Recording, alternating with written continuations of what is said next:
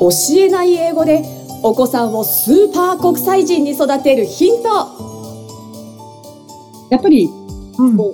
今その子育て子育て真っ只中、まあ、私も真っ只中なんですけど、うん、あのやっぱり一人目とかですごくこう、うん、あのどうしようって思ってる方たちに私なんかがこう結構客観的にそのお子さんとか見ててあこの子ってすごいこういうことがきっと好きなんだろうなとか、うん、あきっとなんかこういう方向にのことをさせてあげたら生き生きするんだろうなっていうようなことって、あのこ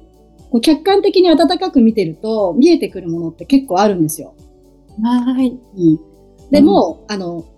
自分の子供だけじゃなくてその子供の友達も見てきてるから、うん、ほら、それなりのなんかこう賞賞レースというか、あの会ってきてると、あの、その子たちがこう、育ってた時に、結局こうだねっていう風なのもいっぱい見てきてるじゃないですか。そうするとやっぱり持って生まれたものってもう変えられないものってある、ありますよね。はい。その特性として。うん。うん、だから親がいくらこうあっち方向とかで望んでも、うん、やっぱりそこにフィットしない子の場合は、うん、あの中途半端にしかならなくて最後やっぱり折れちゃう、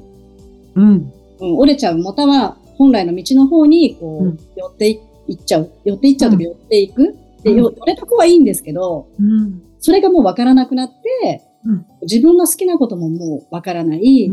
はい、で親から期待されたことにも答えられない、自分ってどう生きていいんだっけっていう人とかがやっぱり大人になってもすごく多くて、うん、それは今、私の仕事をやって、うん、あの、クライアントさんが、やっぱりまあ、えっ、ー、と、同世代だったり、うん、もうちょっと上の世代の方がもういらっしゃるんですけど、やっぱりこう、このぐらいの、あの、年になってきても、その私探しみたいな、うん、あの自分の本当でやりたいことって何だったんだろうっていうところに立ち返ってる方がすごく多くて、はい、うん、でやっぱりそういう方といろいろ話すと、うん、あの幼少期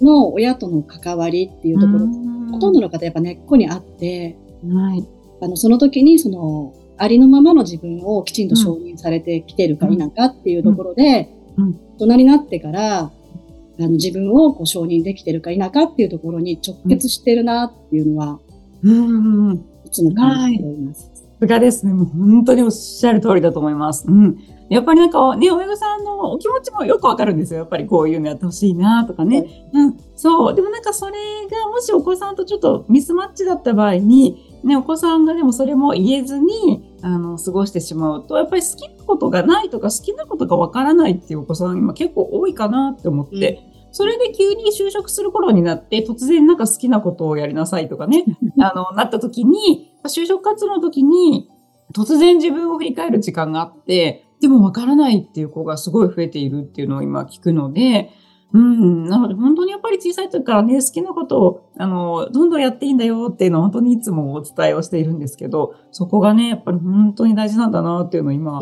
うん、お話をね、伺ってて思いました。で、あと、客観的に言ってるとわかるけどっていうのもすごいそうだなと思って、で、皆さんやっぱり人のお子さんのことは結構よくわかる自分の子になると、もうなんか違っちゃうんですっていう話も。そうなんですよね。ね、一生懸命だからこそなんですよね。そうなんですよ。うん、そうなんですよね。やっぱり、うん、かります。自分のことも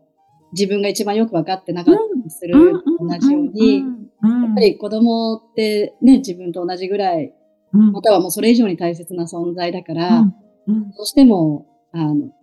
なかなかこう引いてみれないですよね。うんそうそうそう。大切すぎてね、もう一生懸命になればなるほど、客観的に見るのってね、難しくなるっていう、うん、この難しい矛盾だなっていうのはありますよね。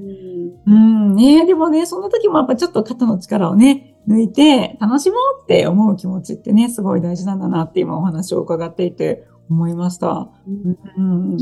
で、ケイシュ君、あれですか、もう6ヶ月ぐらいからミュージカルとか一緒に見てたんですか？もうそれはほら、本人が望んでじゃなくて、あの、うん、上の子たちに見せるときに、あの、うちのみ子だから致し方なく連れていくっていうぐらいのところからのスタートで、別に6ヶ月の子に見せたくて連れてってたわけではなくて。わかる。そこがまた下の子のいいとこですよね。そうです、そうです。本当ですよね。うん、で、そうそう。はいうちも本当、お兄ちゃんをプラネタリウムに連れて行きたいなと思って、3学年差だから。で、もう下の子はもうとにかく黙っててくれればいいからみたいな、まだちょっとミゴで、静かにしてね、プラネタリウムだからみたいな感じで連れて行ったら、お兄ちゃんは全く興味なかったのに、下の子がすごいプラネタリウムにハマっちゃって、でね。保育園の時から天文物理学者になりたいっていう夢が、うん今もこう、高校生になっても変わってないっていう。ねちょっとそういう意味でお得かもしれないですよね。そうですね。自動的にいろんなところに連れてってもらえるっていう。そうですね。だからやっぱりこうもし一人っ子だとしたら、あの、親が楽しいところには連れてってあげていいのかなって思いますね。はい。あの、もちろんその、ほら、騒いではいけないようなところってあるので、そこは、あの、騒がない工夫をしてうん、連れていく必要はあると思うんですけど、うんあの、旅行にしても美術館にしても、うんあの、そう、私が、あの、原種に対して唯一というか、すごく、あの、大切にしていることは、あの、できるだけ本物に触れさせるっていううん。ことで、うん。えっ、と、それは、あの、例えば絵にしても音楽にしても、うん。あの、舞台にしてもそうなんですけれども、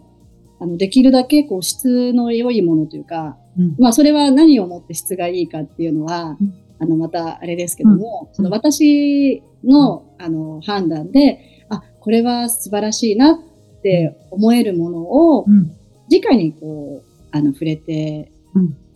触れさせるように、うん。そこだけはずっと意識してきていて、うん。で、なんかあの、子供ってほら、なんか大人以上にすごくその五感が敏感なので、うん。あの目からの刺激にしても、あの耳からの刺激にしても、あの空気感とか、あの振動とか、あのそういういろいろなものが、もう犬みたいに敏感じゃないですか。だから、なんか、あの、そういうところに行って、その、美しいものとか、あの、かっこいいものとか、なんかすごいなって思えるようなものに触れるだけで、ビビビビビビビビビビビってこう、なんか魂がすごいこう、喜んで振動してるみたいな。うん。なんかそういうのをすごい感じるので、あとはやっぱり、あの、物もそうなんですけど、あの、人、うん。あの、一流だなって、なんか、この人すごいなって思えるうん。人っているじゃないですか、どんな世界に。うん。あの、もう、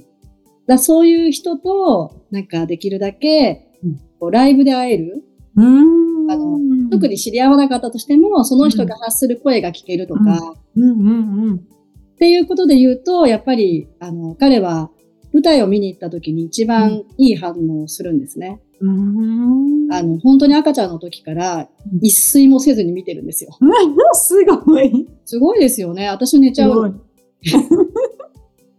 もう横で母ががこう寝ちゃってたりとかしても、なんかこうもう本当2歳ぐらいの時からもうすごいこう目くりくりさせてじーっと見て、うんお昼寝の時間のはずで寝ていいんだよなんて言っても、なんかじーっと見て、うん。ああ、なんかこの子、あの本当に舞台好きなんだなーって、あうのん。そういうので、うん。よく思ってました。ねえ、素晴らしい。本当にやっぱりいろんな体験をね、するのが大事ですよねっていうお話はいつもしていて、でも本当にそうだなって、うん、まずお母さん、お父さんがね、楽しいなって思うところに連れていくと、自然にね、なんかすごい楽しい、あの、感じがね、お子さんにも伝わりますしね、それで一緒に楽しむことによってきっとね、あの、お子さんも、うん、好きになっていくなって思うので、はい。なので、英語的にも教えない英語的にもね、あの、まずね、親御さんが楽しい感じでね、英語を、あの、触れるといいですね、なんてお話もしているので、はい。もう、そういうところにもつながるかな、なんて、うん、思いますね。あとなんか、玄州君のあの、負けん気がまたすごいなと思って、あの、テレビの中で紹介されていた、ミュージカル、あまりにも好きで、えーミュージカルに出たいと思って、オーディションを受けたけど、全部落ちちゃって、それ自分で全部作ってやるみたいな、小負学生けん気っていうかなんかこう、負けん気っていうかなんか、ちょっとなんかあれですよね、なんか、なんか、なんていうの、ちょっとおかしいですよね、その辺はね。すごいですよ、あのガッツ。うん。本当なんだろうな、あの、落ちてから作ってやるとかっていう感じではなくて、なんていうのかな、もうしょうがないから作るかみたいな感じですよ、どっちかっていうと。ね、もう本当、好きが溢れてるんですよね。もうだからうん出してもらえないなら、もう自分が出るには自分で作るしかないね、みたいな。もう本当しょうがないか、みたいな。どっちかっていうとそっち、もう作ってやるみたいな、そんなんじゃないです そうであとは、あの、たまたま、あの、えっと、元州が、えっと、行ってた、あの、私立の小学校に行ってたんですけど、うん。あの、そこが、あの、夏休みの宿題が一切出ないんですよ。うん。うん。うん。だけど、あの、唯一自由研究っていうのだけが課されていて、うん。で、その自由研究のう、んそのレベルがみんなめちゃくちゃ高いんですよ。うん。もう学校の伝うん 伝統的なやつだと思うんですけど。うん。でもみんな本当にその9月1日をまでに何かを仕上げなきゃいけないっていうんで、こう親も子も頭を抱えるんですけど、うん。で、あのーえっと、4年生の時にミュージカルは作ってるんですよね。うん。うん。で、えっと、まあそれまでこう1、2、3年生って違うものをこうそれなりに制作したりとかしてきてて、うん。で、4年生になった時に、うんうんまた何やるみたいな話になった時にね、うん。で、やっぱりその自分が本当に好きなものじゃないと、うん。こう、いいものってできないじゃないですか。うん。うん。うん。うん。そういうのってもう人に伝わっちゃうから、その適当にやってる、あのなんかもう点数稼ぎで適当にやってるものと、うん。情熱を持ってやってるものって、うん。あの絶対伝わるじゃないですか。いや、そうですね。うん。しかも長い時間かけて、すごい労力かけてやるんだったら、うんもう好きなものじゃないと嫌になっちゃうじゃないですか。そうだと思います。うんでしょ、うん。だから、まあ、あなたの一番好きなのは何なの？って言ったら、ミュージカルだって言うから、あ、じゃあ、もう、えっ、と、何らかミュージカルに関係するもので自由研究をうん。やったら、うん。自分も楽しいだろうねって言ったところから、あ、じゃあ自分がつ出るミュージカルをあの作って、そしたら自分も出れるし、うんやってみようって言って、その春頃から制作を始めたのが、あのうん4年生のブレッカーだったんですよ。素晴らしい。そう、それ拝見させていただいたときに、本当にあの、一緒にやってる講師と、すごいって、これ何？って言って盛り上がって。これ何ですよね、本当に。てか本当になんか、世界にないじゃないですか。あの、もう最後、クレジットが本当最高でね、なんとか役高梨玄州、なんとか役高梨玄州、音響、作曲、全部に名前が入ってるのがまた最高で。うんなんか一人ミュージカルっていうジャンルを確立したねとか言って、そう、いや、本当ですよ。あれ、世界で初だと思います。うん。寂しい最初そうそう、最初意味が分からなくて、一人でミュージカルを作りました。いや、ミュージカルって一人じゃできないよねって思って、ちょっとですよねクエスチョンマークすごい浮かんじゃって。ですよね。そうそうそうそう。もう、もうなんか想像を超えてました、本当に。あれもでも、本当は彼は舞台でやりたかったんですよ。うん、うん、うん、うん。あのーだってずっと舞台を見てきてるんだから。うん、うん。だけどうんコロナだったから。なるほど。うん。あれ、いつだっけな ?2020 年だっけな ?21 年。うん。え、ど、21年かな？の夏だったんで、あの、舞台で、その、人が集まって稽古することもできない、あの、うんお客さんに見てもらうこともできないから、今そうやって人を集めることは無理だねうん、っていうところでうん、じゃあ、その、このコロナ禍でもうん一人でミュージカルをどうやって制作するかってまた考えたときに、まああの、今ね、その現代の子って、あの、昔と違っていろんなツールが周りにありがたいことにあるので、うんあの、それを、まあ、本人試行錯誤しながら、ああいう形に仕上げたってことで、もともと本当にこう全部一人で出演してやるっていう想定じゃなかったんですよ。なるほど。本当は理想はうん。すごい。でも自分でそうやってどんどん工夫をしてね。うん。大人でも難しい。仕方なくね。でもやっぱ環境がね、こう悪いとは環境のせいだなとかってね、うん大人もしがちですけど、そうじゃなくてそこをどう乗り越えるかって考えながら、もう制作されるっていうのは本当にすごいし、でも基本、あれだけのことをほとんど全部一人でされているっていう。そうですね。うん。だから荒削りですよね、今見るとね、やっぱりね。すごすぎて、本当にね、あの、皆さん、ミュージカルのリンクも、あの、つけているので、後でぜひご覧になっていただければと思います。4年生が、はい4年生が一生懸命作ったやつですけど。ねはい。今週も最後までお聞きいただきありがとうございました番組では番組の感想やゆっかさんに聞いてみたいことなどを募集しています。概要欄にあるフォームからお気軽にお問い合わせください。この番組は提供一般社団法人ペアリド英語ペアリーディング協会制作協力ライフブルームドットファンナレーション水野あずさによりお送りいたしました。それではまたお耳にかかりましょう。ごきげんよう。さようなら。